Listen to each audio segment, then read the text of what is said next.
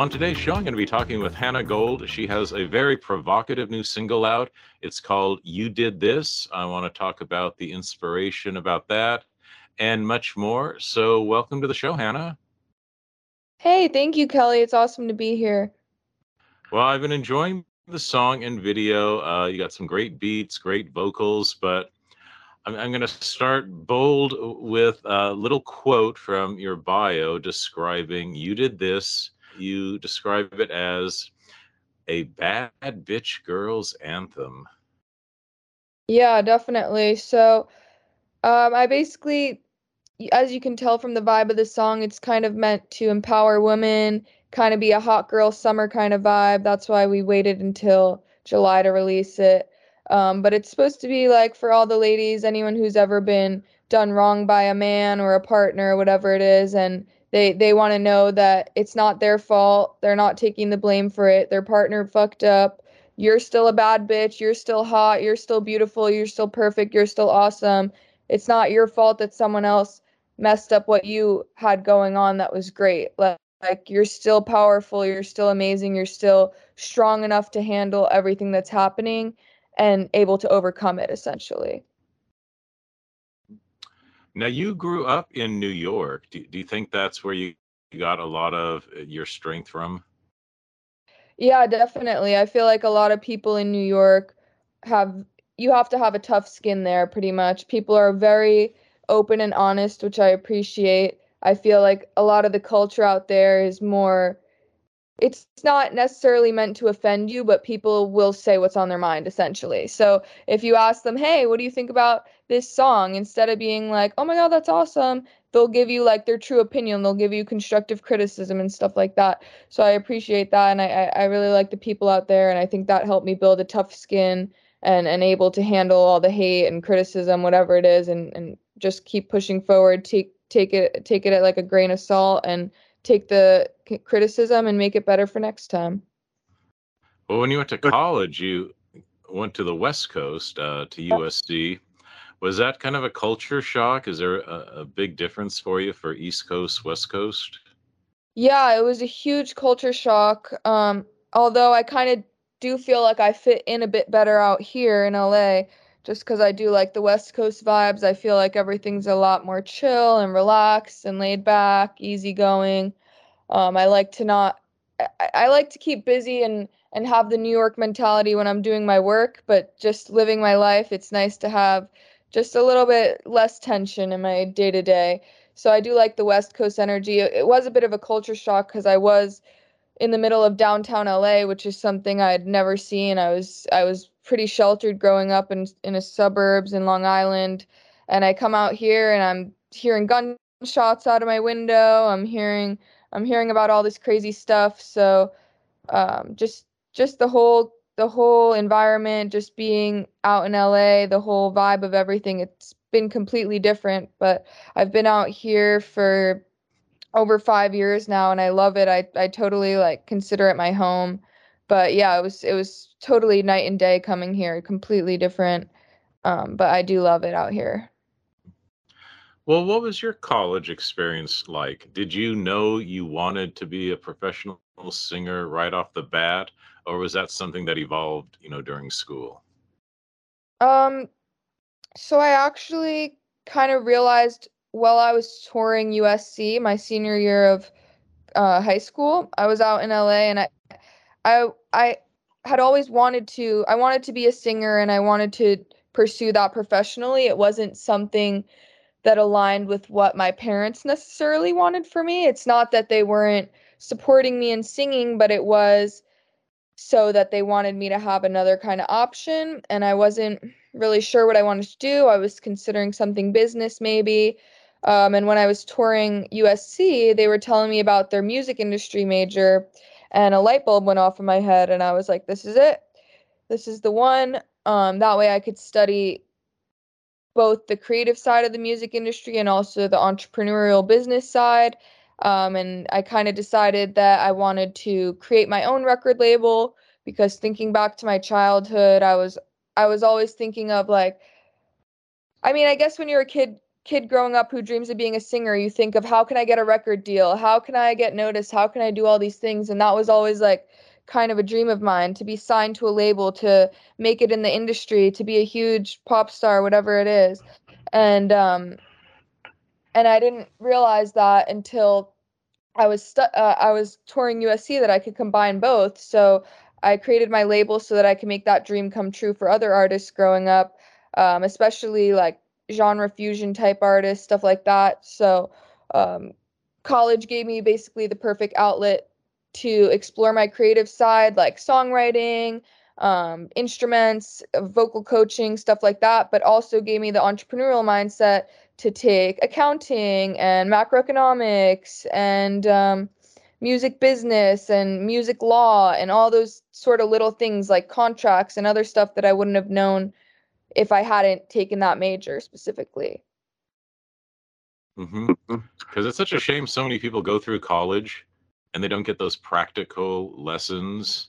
It just seems nice that universities are catching up. And mm-hmm. besides, you know, teaching you how to sing, you know, just one specific skill, yeah. they're giving you that grounding in business. Yeah, exactly. Also. Well, do you think that's something where you, you found you had an aptitude like a lot of creative people they're just into their art but they also discover hey i'm actually really good at business too.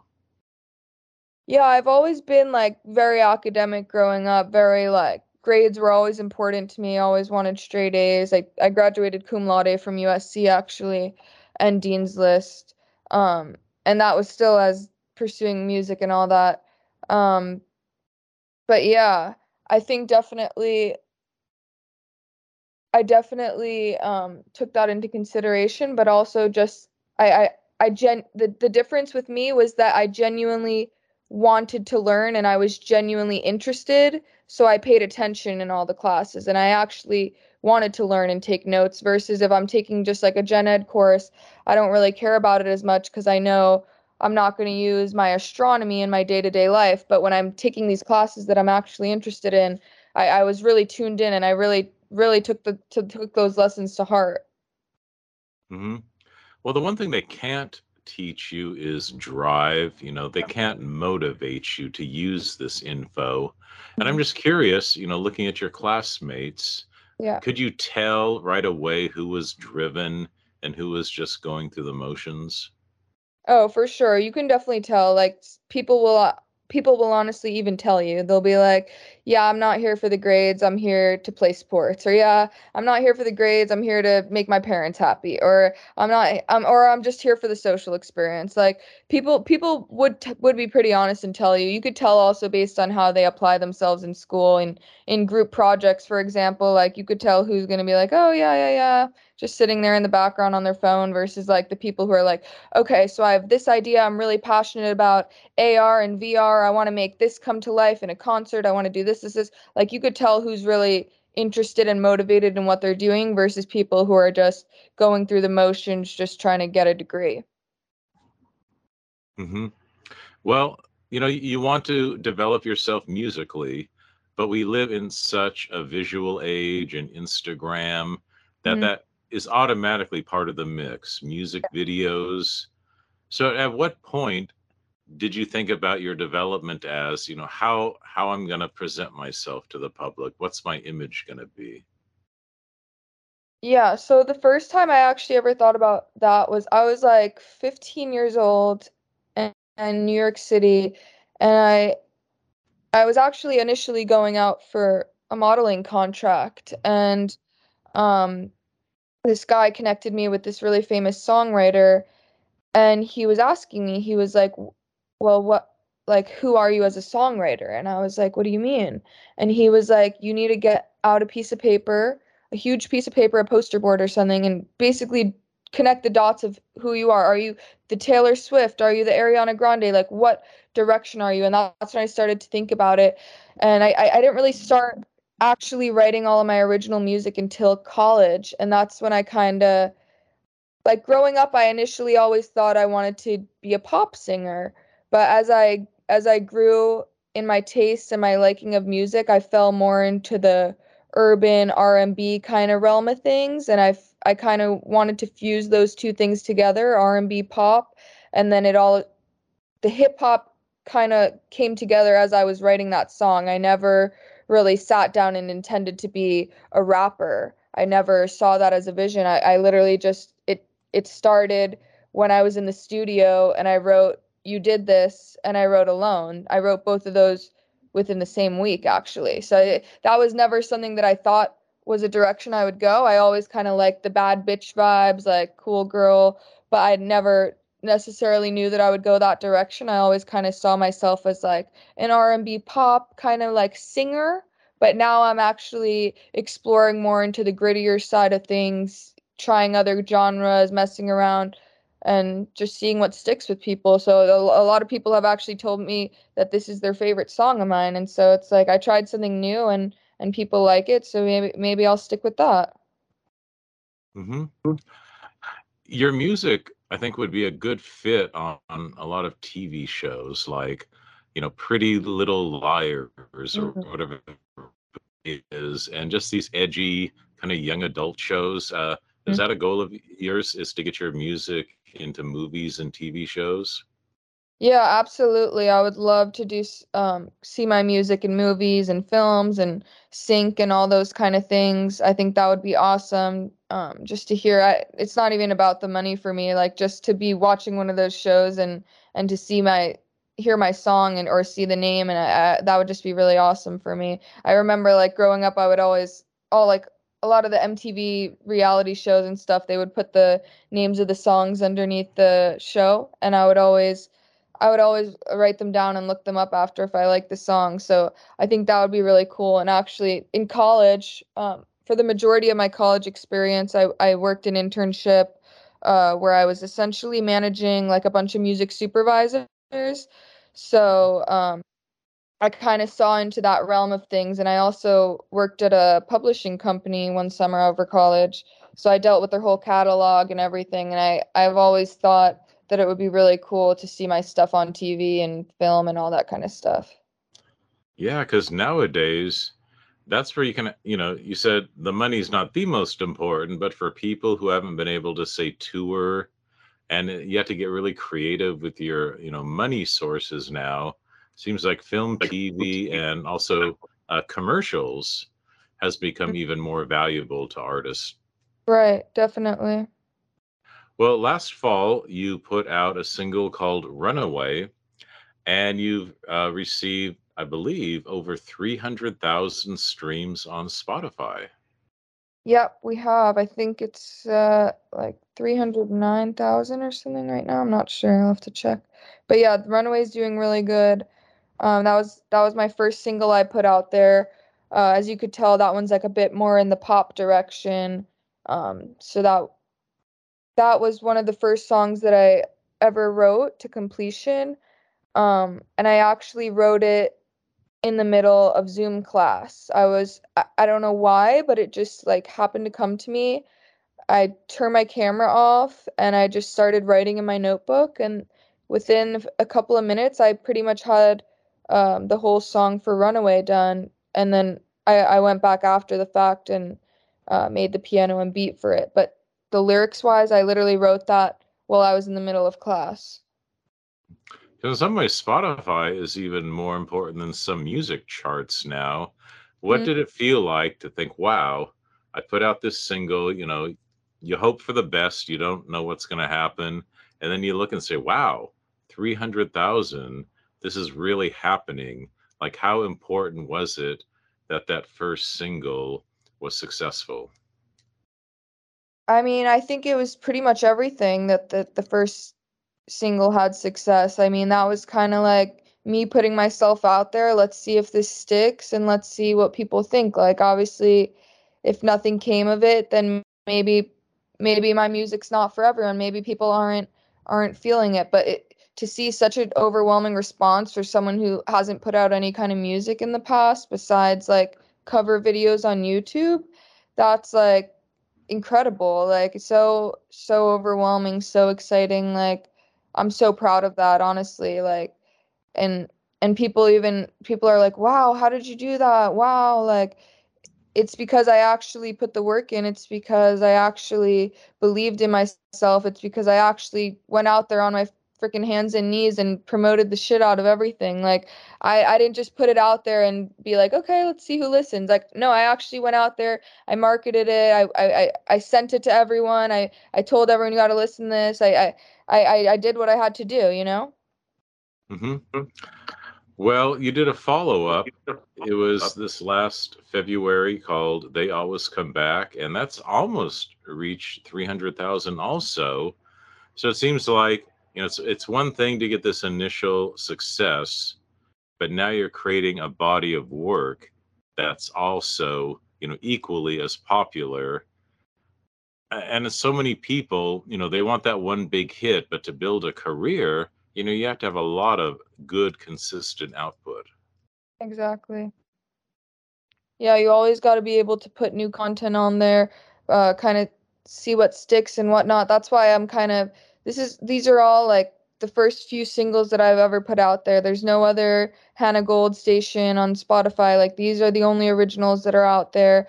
That and you can tell they're they're not all exactly the same. Like there's some artists where you'll listen and you'll be like, okay, that's definitely Tate McRae. That's definitely whoever it is. Some people sing very similar kind of stuff. For me, it's a little bit different. I like to explore different genres. I don't want to always have the same structure of a song. Maybe I'll play around with a song that doesn't have a bridge, or maybe I'll play around with a song that has a intro rap or stuff like that. I like to mix it up and not just do the same thing. And and as a new artist, I'm kind of granted that freedom to kind of play around a little bit, see what sticks, see, oh, are my fans loving this hip hop stuff or are they loving this pop stuff? What what do they want me to do for my next album? Let me give them a few different vibes, see what people are actually really, really loving, even though it seems that they're they're loving all three kinds of stuff. Like I, I'm I, I'm never afraid to kind of step outside the box, try a little something different, just to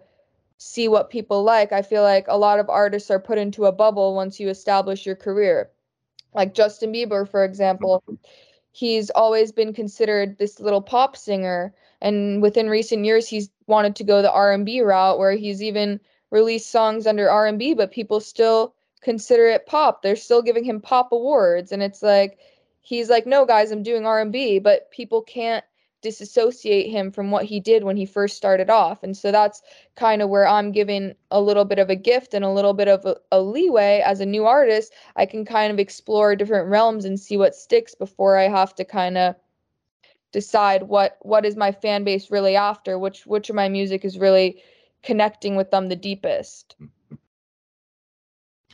Well, oh. you released, you did this less than two weeks ago, and it is already charted on the iTunes R&B Soul Chart.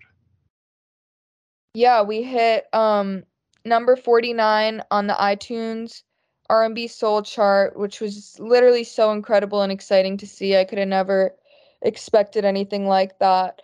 Um, so yeah, just literally just seeing my mom's reaction when she saw that was everything. She called me and FaceTime me and she was freaking out. My grandpa was there. My whole family happened to like happened to be together when it happened. So it was actually really cool because I got to talk to all of them. Um, and that was really exciting. And, and I could have never could have never um, expected such a great turnout off the off the bat. I mean, this song is doing better numbers on Spotify than all my other songs in the past, as far as I could tell. Uh, it's at like 27 28,000 streams right now and we're about a week in or mm-hmm. yeah we oh, less than less than 2 weeks in. So that's really incredible. I think this one's probably going to do the best numbers. The the videos also i'm really proud of that. It came out awesome so um Very yeah I, I can't wait to see what comes out of this song honestly well, it sounds like your family's very supportive and just very excited about your success. Yeah, definitely. They're always there cheering me on. Uh, unfortunately, they're not in California here with me, so I only get to see them a couple of times a year. But I mean, I FaceTime my grandpa pretty much every day, and he's literally always cheering me on, always saying, Oh, anything new in the music, any new modeling gigs? He's always calling to check in. Um, they're always they're always in my back corner, so it's nice to have a supportive group. Well, when you were growing up, did you listen to a lot of R&B? Um, yeah, I did. I listened to a lot of R&B growing up. Um, I feel like I mostly listened to pop, R&B, and hip hop, which is kind of why those three genres mold most of my music. Um, so yeah, it really just it really just evolved as I as I grew up. I think I started obviously when I was like way younger in middle school, it was like the Justin Bieber pop kind of vibe. As I got a little bit older into middle school and stuff, I started listening to more rap and R&B and stuff like that.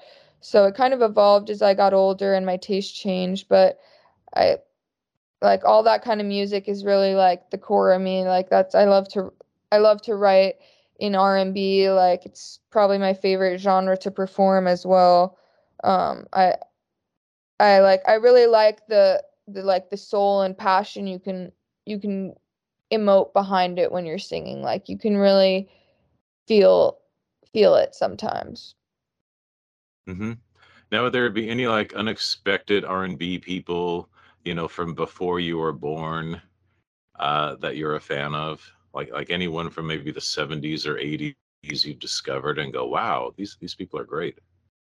Um, obviously, like a lot of the classics, Mariah Carey, Aretha Franklin, uh, Whitney Houston, all of those. Um, but also, I mean, I feel like I, I, I listen to a good variety of stuff. I'm pretty much all over the place.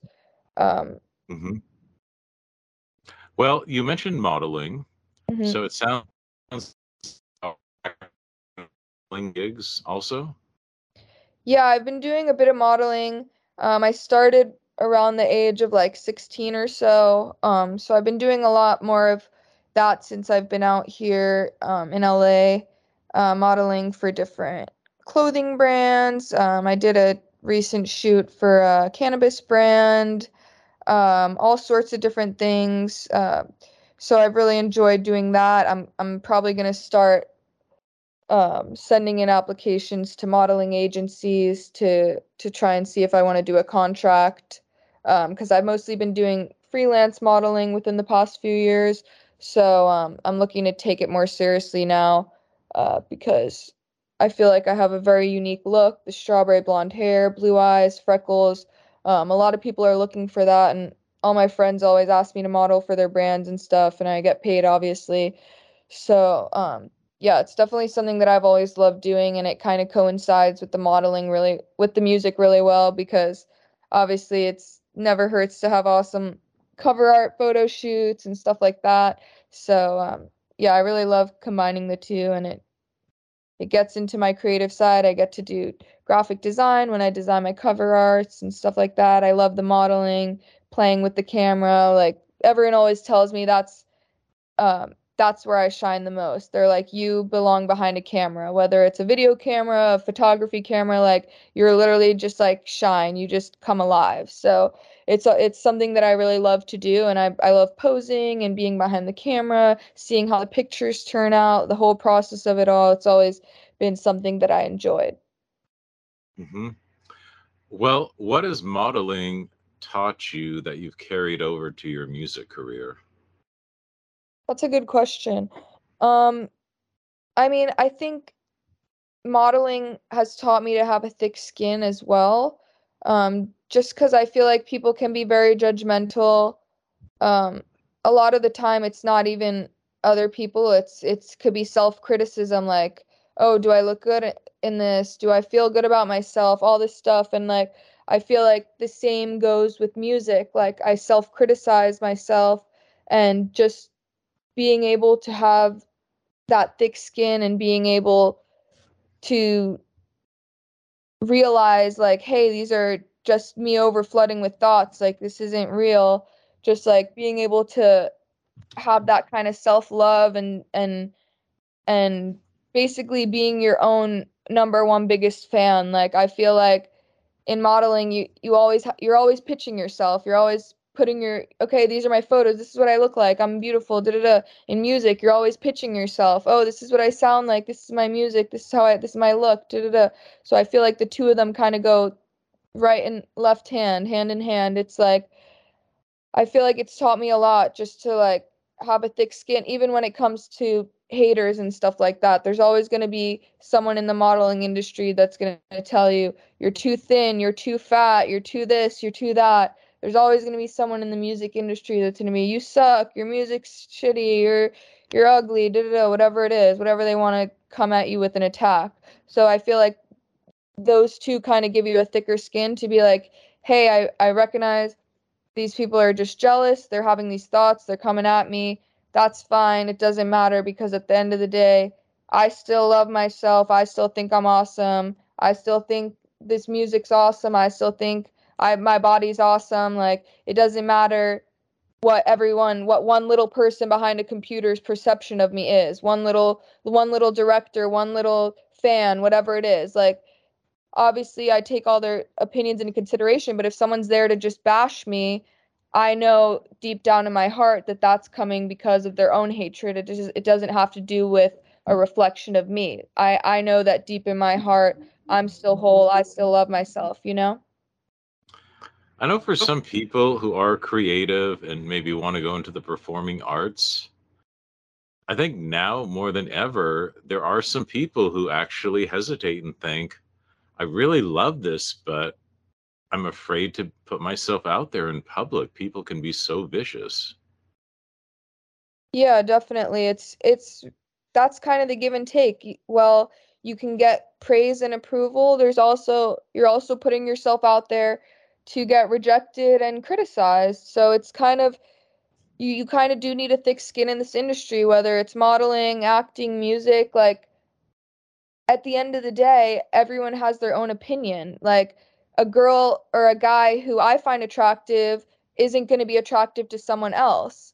A, a, song that I love and stream on my on repeat, my dad, it's going to make his ears bleed. Like it's it's knowing that everyone has their own opinion, but that doesn't mean that that's the reflection of what you are or what your product is. It's knowing that yeah, there's always going to be someone who's going to bash on you maybe maybe your music does suck but that's their just their opinion. There's going to be 50 other people who who love it who who do think that. Maybe that's their true opinion of it but that's just one person's opinion. That's that's what that's what it takes is realizing okay who cares about this one little person behind a computer who can't even say it to my face?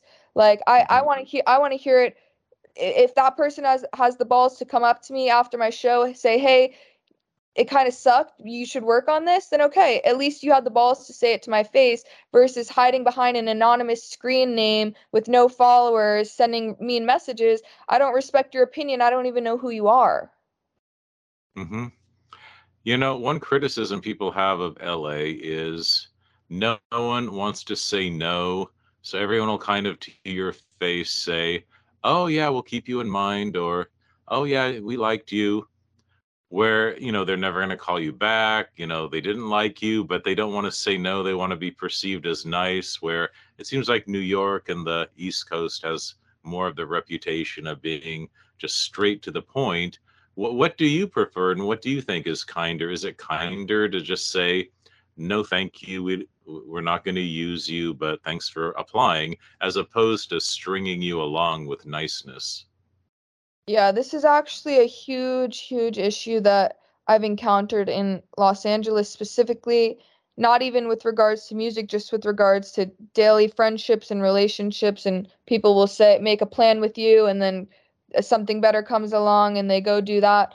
So I actually personally prefer the New York mentality side of things versus the fake, oh my God, I loved it. That's so awesome. You look so cute. Versus like, in New York, if I'm going out with my friends, they'll and be I'm like, oh hey, what do you think of this outfit? They'll be like, okay, it's cute, but you should probably go change the shirt or da da da da da. Like they'll tell me so that I don't go out and make a fool out of myself. In LA, they'll be like, oh my god, babe, you're so perfect, you look so hot, let's go. And it's like I'd almost ra- I'd almost rather know before I make a fool out of myself. Like I'd rather know the honest opinion or before I'm strung along or led on, like, hey, oh my God, this person loved me. Like, I can't wait to hang out with them or can't wait to hear back from them or can't wait to be on their show, whatever it is. I'd rather know their honest opinion and know what they think I could work on versus me like sitting here and in the intermediate wondering when I'm going to hear from them being strung on led on led on like nobody wants that like people think people think in the moment like I'm being nice I'm saving their feelings but in reality you're actually doing something worse because then they're just sitting there wondering like why would they tell me this? And then I'd never hear from them again. It's like I'd almost respect if they're like hey I got to be honest like it's not a right fit for us but here's some pointers what you could work on like maybe we'll consider you in the future versus like oh my god you're awesome like we'll we'll reach out like i'd i'd respect the honesty over the fakeness any day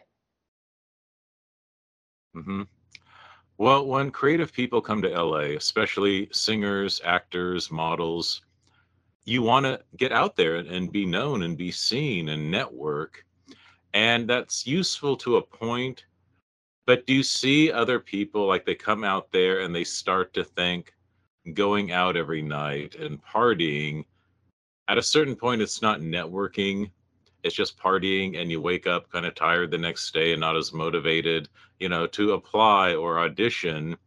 Do you think that is a danger in LA where where networking becomes just kind of wasteful partying?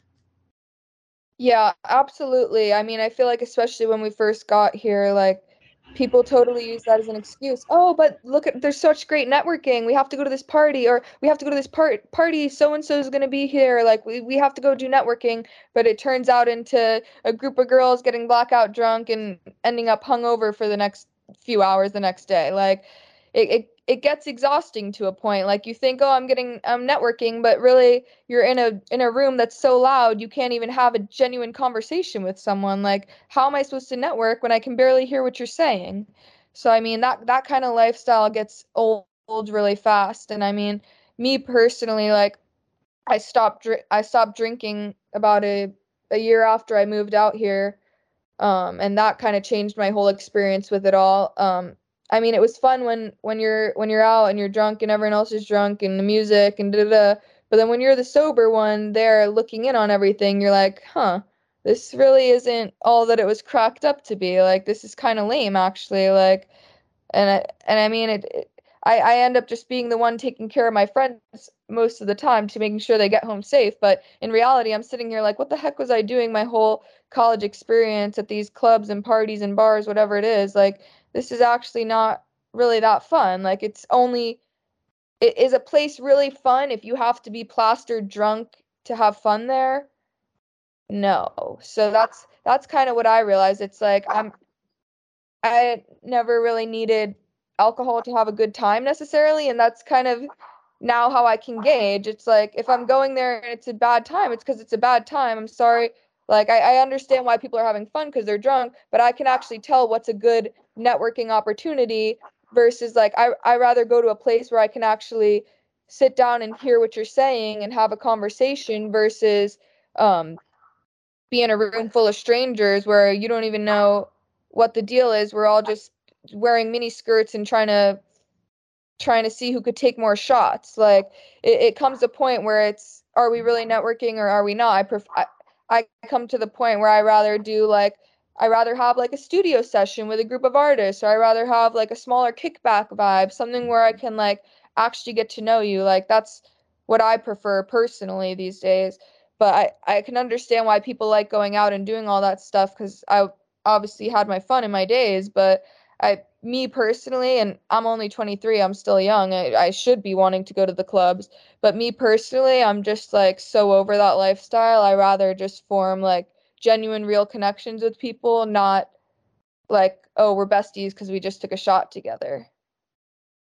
hmm You know, LA also has a stereotype of a lot of predators. Like, you know, well, the stereotype everyone's writing a screenplay in LA, but then there's a lot of so-called, you know, anyone can call themselves like a movie producer, or people are out there saying, "Oh, I'm a talent scout," or you know, "I'm a modeling scout." It seems like you have a pretty good inner sense of who's telling the truth and who is kind of a poser. Yeah, absolutely. I mean, and and the issue is even even with people who aren't posers, you're still getting those kind of predators, which is really scary and sad and unfortunate. Like, and I've noticed that in the modeling world as well. Like these, and the, these are people who have big time movie credits, big time everything. Like no joke, like you, movies you would have heard of, and they are soliciting young girls, trying to get them to send them provocative pictures like oh well submit pictures in lingerie or submit nude photos and they're trying to they try to get these young models to do that. Like i i tell them oh, i'm not comfortable with that. I'm not going to send you any nude photos of me. But it's like these 50 year old 60 year old men are actually asking 18 19 20 year old girls to send them these types of pictures for a completely unrelated photo shoot. Like this is but this is how they cast their girls and like stuff like that makes me uncomfortable like I, I it's one thing if you're you're hiring an OnlyFans girl and and and she's comfortable with that but I'm not comfortable sending naked pictures of myself to a 60 year old man to be considered for a role. So it's like stuff like that it's like and I, I've heard that even with even with regular photographers too like not even the big time I've, I've heard that with a bunch of my friends they'll, they'll try to get them to shoot boudoir or or in the nude and or they'll try to be like or the a lot of the male photographers will be creepy and stuff like that. So it's like it's definitely something that you need to be on guard of and, and it's scary to know that even it's it's not just the amateur photographers. These are actually big time hollywood movie producers and directors. Like you hear about harvey weinstein all the time. All these all these big charlie sheen all these big names. It's it's uh, Jennette McCurdy's releasing a book right now telling about her experience with Dan Schneider. Like I'm my mind is blown the more I read about it. The, the the more I experience it myself. Like it's it's it's actually horrifying. It's actually like people actually really need to talk about it because a lot of young people in this industry are are in serious risk. Well, your song "You Did This" is more about a specific guy, you know, that does you wrong but it seems like if you look at on a bigger picture, it's also symbolic of you know how people you know do prey upon especially young women and how you know you kind of have to fight back. And you know it seems like you're taking a stance not just for yourself but for women in general.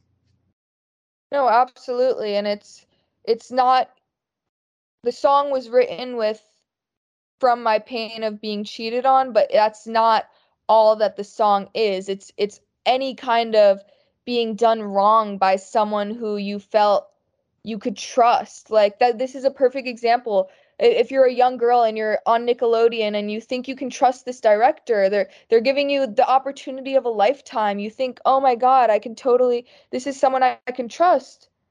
But in reality, these are actual predators. Like that's what's so scary to me it's like and and, and that's that's what you did this is it's about like any girl who's whether it's it's it's a sexual assault whether it's it's being taken advantage of whether it's being groomed whether it's been anything like that's their experience like and and and you did this is meant to empower them to know like that's not your fault that you went through that like you were innocent and pure and loving and trusting and caring and like that's awesome that you have that in your heart and like it sucks to see that men and people will take advantage of like these innocent pure souls and like that's what it's about. It's not even about like oh i got cheated on. It's about any kind of doing wrong. Like it's so sad like and I, I noticed it more in la than anywhere else. It's so sad to see what happens to like these young kids who are thrown in the industry even even not even kids these teenagers these 20 year olds like eh, anyone who doesn't know better anyone who's who's being manipulated or or taken advantage of or being used or being blackmailed or whatever it is like it's it, it enrages me and like i mean that's that's what this song is. It's taking your power back from these predators. It's realizing shit what the heck? Like i'm first of all i'm strong enough to handle this and we're going to be okay. Second of all it's not my fault. It's you took advantage of me. I i was i was i was the innocent one. And and and third of all it's it's it's basically it's basically saying like you got this like you it's going to be okay like so, something like it's going to be okay some something needs to be done about these kind of people though, for sure it seems like the people who get preyed upon the most are people without family support or, or a greater support network. You know, they always seem to be the most vulnerable. And it seems like, fortunately, you did have, you know, a good family support and a support network. Like when you were coming out to LA, you know, even though your family, I'm sure, thinks you're very strong and confident, do you think they had this twinge of, well, come on, Hannah, you got to be really careful. You know, not everyone's going to be nice to you out there. Yeah, exactly. And like that's the thing you you need to think about, but at the same time I came out here when I was 18 years old, like how could like there's there's not there's no way they could have prepared me for some of the situations that I got thrown into and it's like that there's there's no about a there's no amount of childhood or or raising or whatever. It's like when you're in that situation it's kind of like a you need to figure out what are what are you going to do here? And it's like sometimes you're so innocent that you don't even realize that abuse is going on. You think that that's normal or you or if it's a lot of young girls get into their first relationship and they don't even realize that they're being abused it could be like emotional abuse and they're like okay well my boyfriend he hasn't hit me so he's not abusing me but really they could be tearing down their mental health every single day and then that's just as bad. So it's it's it's really it's really scary to see and and it's and it's important it's important for these girls to know that it's not their fault if this kind of stuff happens to them but it would be nice if there was a way that we could prepare young girls but obviously there's nothing you can do to prepare for every every single horrific scenario there is there's there's so many disgusting horrible people it's just like you gotta you you always gotta watch your back. You always gotta be careful, be on your toes, even from a young age. And I guess that's how you you you gotta almost instill a your kids to not trust people that much. Like, and it's that's not like supposed to be negative, but it's like it's it's like we're we're 21 years old and we think that all of a sudden stranger danger is not an issue. Just because I'm 21 years old or 23 years old, I could still get kidnapped. I can still get taken i could still any any of the bad things that could have happened to me as a as an 8 year old could still happen at as a college student so it's like we think oh okay i'm an, i'm 18 now i'm an adult like none of this can happen to me anymore because i'm not a minor everything can still happen you're we're still we're still targets like 21 year olds 22 23 like these are like men's prime targets like and that's and that's i feel like that almost makes it seem less less bad to the man because they're like, oh, she's not a minor. I can do whatever I want. But in reality, these kids are getting thrown into college 18, 19, 20 years old. They've never experienced anything like this. They've never even experienced their first relationship. So when they're with a man for the first time, they're finally feeling loved for the first time in their life. They're finally feeling like, oh my God, I have a, a boyfriend, I have a girlfriend, I'm I'm happy, I'm whatever they don't realize that the pain that their partner is putting them through isn't normal. They they they don't know what a healthy relationship is, so they don't know that they're not being treated right essentially. And that I guess we we have to raise our daughters to know what healthy boundaries are. Actually, I think that's a huge huge thing is we have to teach our children how to set boundaries with coaches, with teachers, with friends, with romantic partners. We have to teach our kids to set boundaries and to be strong enough to hold our own. And I, I think that that's one way we can help. And and I think kid, kids growing into teenagers, growing into young adults still need to be conscious of stranger danger. Like just because we're an adult doesn't mean that we're we've escaped all this negativity. Like there we're still vulnerable. We're still young. We're still new to this world. We still haven't experienced a lot of things. We still don't know a lot of things and and and we still have a lot to learn. So it's it's always important to be on your toes, be be prepared, um be be know how to say no, know how to stand up for yourself. Those these are the kind of things we need to learn. Mm-hmm. It seems like you're really putting yourself out there as a role model for that of of standing up for yourself. Yeah, absolutely. I mean, I, I have two younger sisters. Um, they're my youngest sister's starting college this year, um, and my other sister's a junior in college. So I've been dealing with with it with them for the past few years. They they always call me whenever there's an issue, and I I always want to set the best possible example for them. Um, and and I I always tell them like you y'all deserve so much better. Like I I always try to tell them, and I always try to I I always I'll text them every day. I'll be like, you're so beautiful, you're so sexy, you're so amazing, you're so awesome, you're so smart. I always want to empower them. I always want them to know that they they should be told these things. I, I'll send them little gifts and stuff. I always want them to know they should be treated like a, a queen and a princess. Like I want them to know that from from me so that they expect that when they're in a relationship. Like I want them to always feel beautiful. Like that's I always want them to feel like empowered. I want them to feel I never want them to be in a situation where they feel uncomfortable or where they can't stand up for themselves or they can't say no like I, I like every time i think of these situations i think of my sisters and i'm like if if anything would have ever happened to them like that would literally break my heart. So it's like i came into college not knowing anything and learning all these lessons for myself.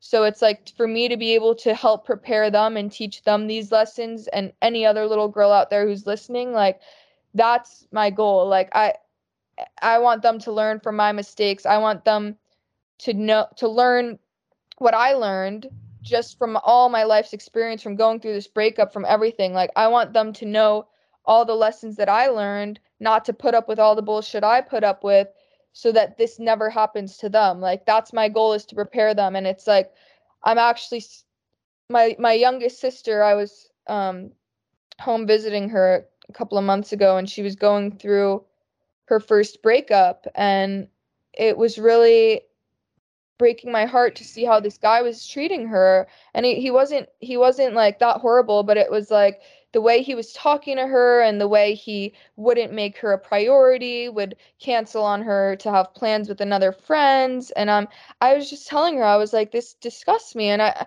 I was actually in Florida a week later and I wrote her a song and it's called You Deserve, and it's going to be the opening track on my album. And it's basically a song that I wrote for her that's basically saying, You deserve the world, you deserve flowers, diamonds, pearls, you deserve to be spoiled, you deserve to be happy. Like, that's what I want for her. That's what I want for my sister. That's what I want for all these girls. And it's like, and I just found out, like, she she's found a new a new boyfriend as of recently and he's literally every day he shows up to her house. He shows up to our house with a bouquet of flowers and he shows up with she's gluten free so he'll go and buy her all these celiac friendly desserts every time he he always shows up with flowers and desserts and i'm like i'm like i'm so happy. Like i'm like finally you're being treated like the way you deserve and like i feel like that i helped her open her eyes to that she deserves to be treated like that and now look what she's getting. She she let go of this loser and now she's getting treated like the princess she deserves. So I'm just like, that's my goal here. Like, I want women to know and girls to know, like, you don't have to put up with a shitty asshole. Like, pardon my language, but there are men out there who are literally willing to spoil you and treat you like a princess and go out of their way to make you feel amazing and awesome and perfect and and and and give you everything you could have ever wanted. So it's like don't waste your time on someone who's going to make you feel less than you are, make you feel degraded or sad. Like find these people who bring out that good in you, who go out out of their way to to make you feel happy, who literally give their all to you cuz it's like if he wanted to, he would. And it's like girls need to remember that. Men will show you if they like you or not. Trust their actions, not their words. The Me Too movement, at least to implement some protections, especially for younger actors and you know more vulnerable people. Still has a way to go, but it seems like the modeling industry has not caught up to that, and it just seems like this you know as glamorous as it looks it seems like there's still a predatory nature built into it and do you have hope? Like, is there some way to implement more protections there?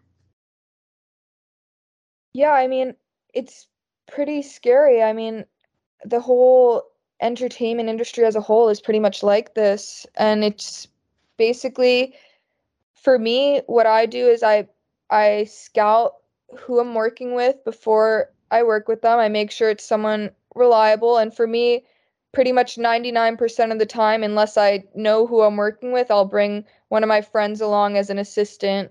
Usually a guy friend will come with me on my shoots just so I feel comfortable and and that's actually a good thing for girls starting out. Bring a friend, bring a, a guy friend if you can, actually, to these photo shoots, or if you feel any bit of uncomfortable, even if you don't feel uncomfortable and you feel like safe with the with the scenario, like it never hurts to have someone there with you. So that's kind of what I've done, and I've never I've never had any issue whenever um even like my gay best friend in college, he used to come to a lot of my shoots and like sometimes we would even take pictures of him too for fun while he was there.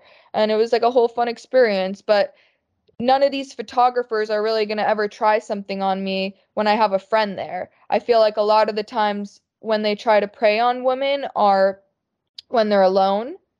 And mm-hmm. you can usually sense this out based on how they're emailing or texting you prior to meeting up. You can tell or even if you don't have someone who can come with you just suggesting to them being like hey is it okay if my assistant comes?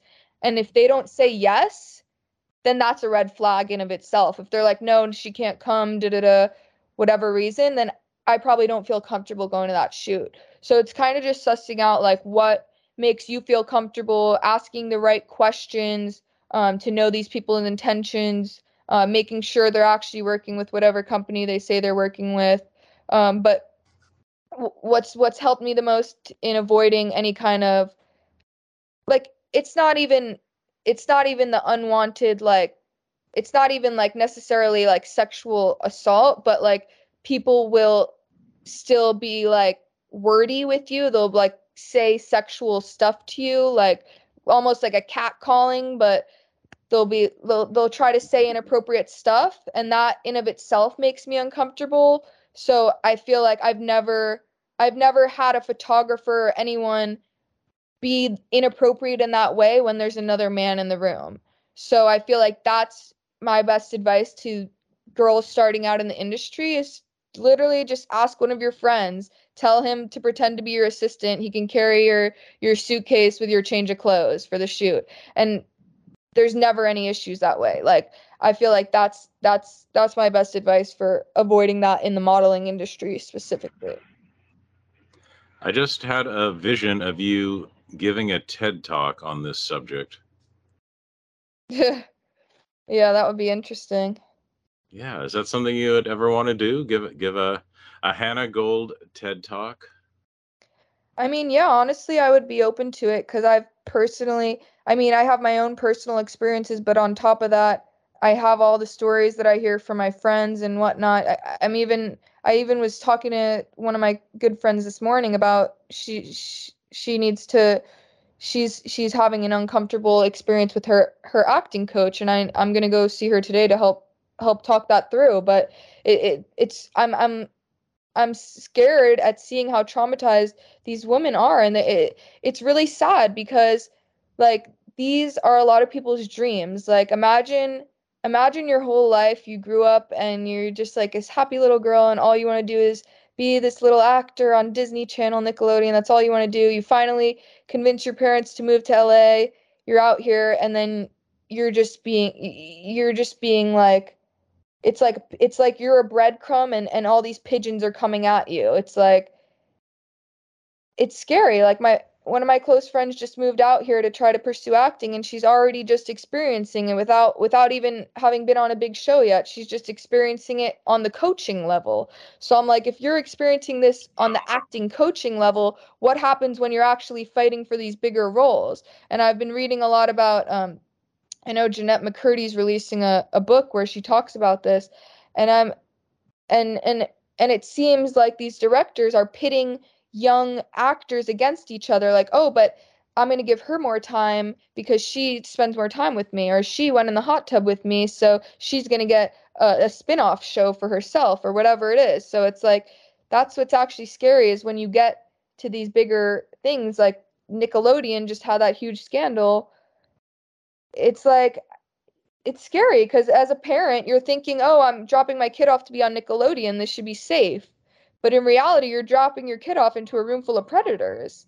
So, I mean, it's really scary. And as, as a parent of someone who's entering the acting world, you should be cautious of your kid. Make sure you know who you're getting them involved with. Make sure you have some kind of guardian present with them. But at the same time, I've heard these parents say, What are you supposed to do when the director's trying to read lines with the kid and it gets awkward? So it's like, I think that a lot of these directors and whatnot are trying to create an awkward situation or trying to play it off like, oh, there's an NDA or whatever it is, so that they could get alone time with these kids. But I think we really need to do better screening and, and cautions. But it, the scary part about this industry is most of the people committing these crimes are millionaires and billionaires who have enough money to cover up what they're doing. So even if I were to research, I wouldn't know until I'm actually meeting this person that they're a predator because they've paid off all their victims. Wow. Well, it seems like they definitely need to have chaperones at most, you know, at all these things, whether it is the coaching or the film shoot, and maybe at all ages. You know, it seems like, especially the younger people, but you know, everyone needs, you know, mm-hmm. someone on their side. Yeah, absolutely. I mean, even if, because even if you're a 27 year old female, think think about what most of these models look like. Most of them are like 100 pounds, 120 pounds max. Like any man, any sh- decently strong man can take over that woman. Like you can be kidnapped, you can be sold into sex slavery. Like obviously these aren't things that are happening commonly, but they are things that happen. And it's it's it's scary that it's like yeah, I could be 27, I could be even 30 years old, but I'm still this tiny person. Like I could still be. What if I'm only like five foot four and I'm a hundred pounds? Like anyone could pick me up and do whatever they want. Like if I don't have someone there in my corner, you never know. And it's like, yeah, these things mostly aren't going to happen, but it's just being prepared in case they do. That's it's always always being on guard in case. And that mm-hmm. in, that in of itself is scary. The fact that we have to be on guard, but that's that's what it is. Well, all the more reason we need more platforms to talk about this, uh, people with direct experience to share their experiences. And it just seems like this needs to be an ongoing educational thing. Absolutely. Well, I've got some more questions about your music, but before we wrap up, uh, how do you like to interact with people online and, and what's your favorite social media to share your music with? Um, so I love to interact. Well, obviously YouTube's where I share all of my music videos. So those I put a lot of effort into. I pretty much direct every music video um, that's out there. Um, I, I put my heart and soul into those. So that's where you can watch those. Um, I always post new pictures on Instagram, um, BTS from my photo shoots and stuff like that any kind of um, achievements, like when I'm charting, when I have new articles, uh, those are always posted on my Instagram. Um, I've been getting more into TikTok recently. Um, so TikTok's more just like me being silly or just posting whatever I feel like at the time. Um, I do post, I do post content with my songs on there as well. So um, that's a good place to check out for that. Um, and then uh, I have my Facebook as well which is pretty much a lot of the same updates that you'll get on Instagram. So I'd recommend subscribing to my YouTube channel, following my Instagram, and following my TikTok um, to get the best overview of my day to day life. Very good.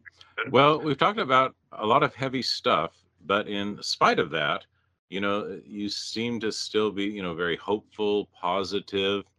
You know, how do you maintain a, a, healthy attitude when sometimes you know show business is just so hard. Um for me it's always just I, I i always take the time to kind of process what i go through and and what i'm thinking and how i can do better in in future scenarios and whatnot.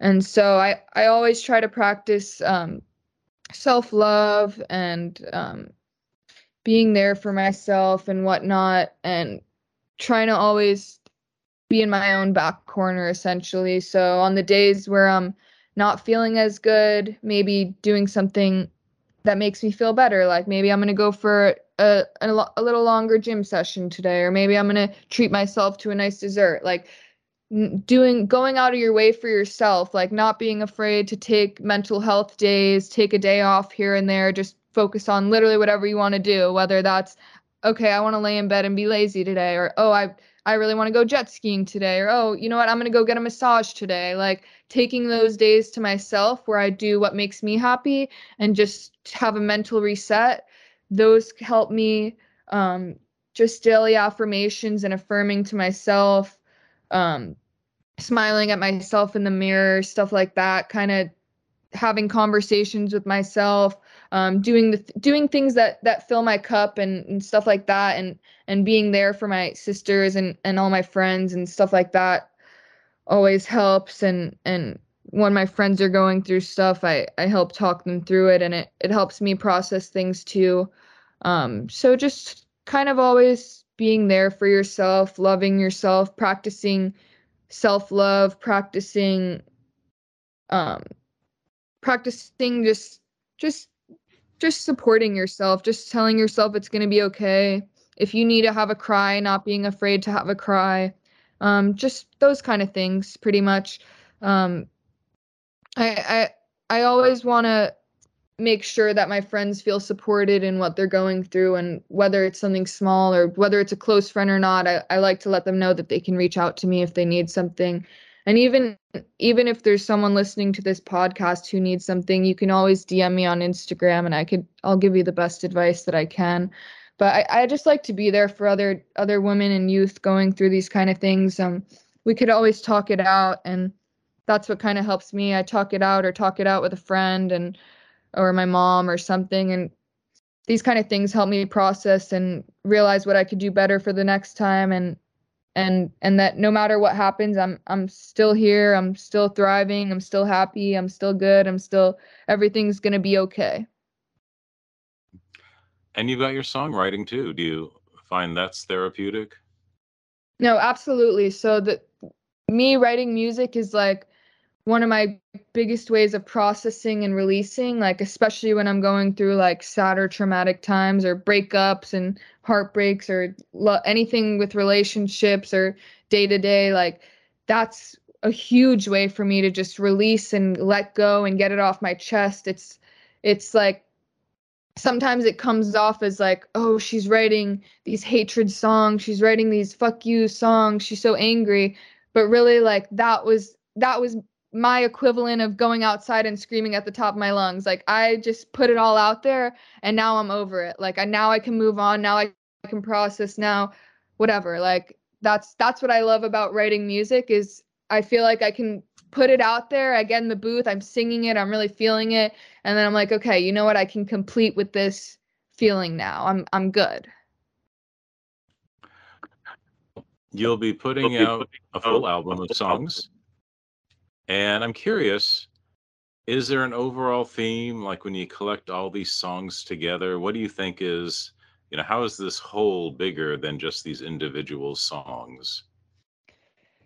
Um, so the whole project is essentially meant to showcase well, it's going to start off with You Deserve. So it's essentially s- sent to showcase what happens to how how do we feel when we're not given the respect and treatment that we deserve and how, and what do we deserve? So that's kind of what this album is. It's saying it's showing how i've been mistreated but how i'm strong enough to overcome it and how i now know my worth. I now know what i deserve. I'm never going to put up with anything like this ever again. I I've overcome this. That's kind of what it is. It's meant to show a lesson to girls and men and women and whoever listens that no matter your struggle, no matter the pain and all this stuff, you can overcome it and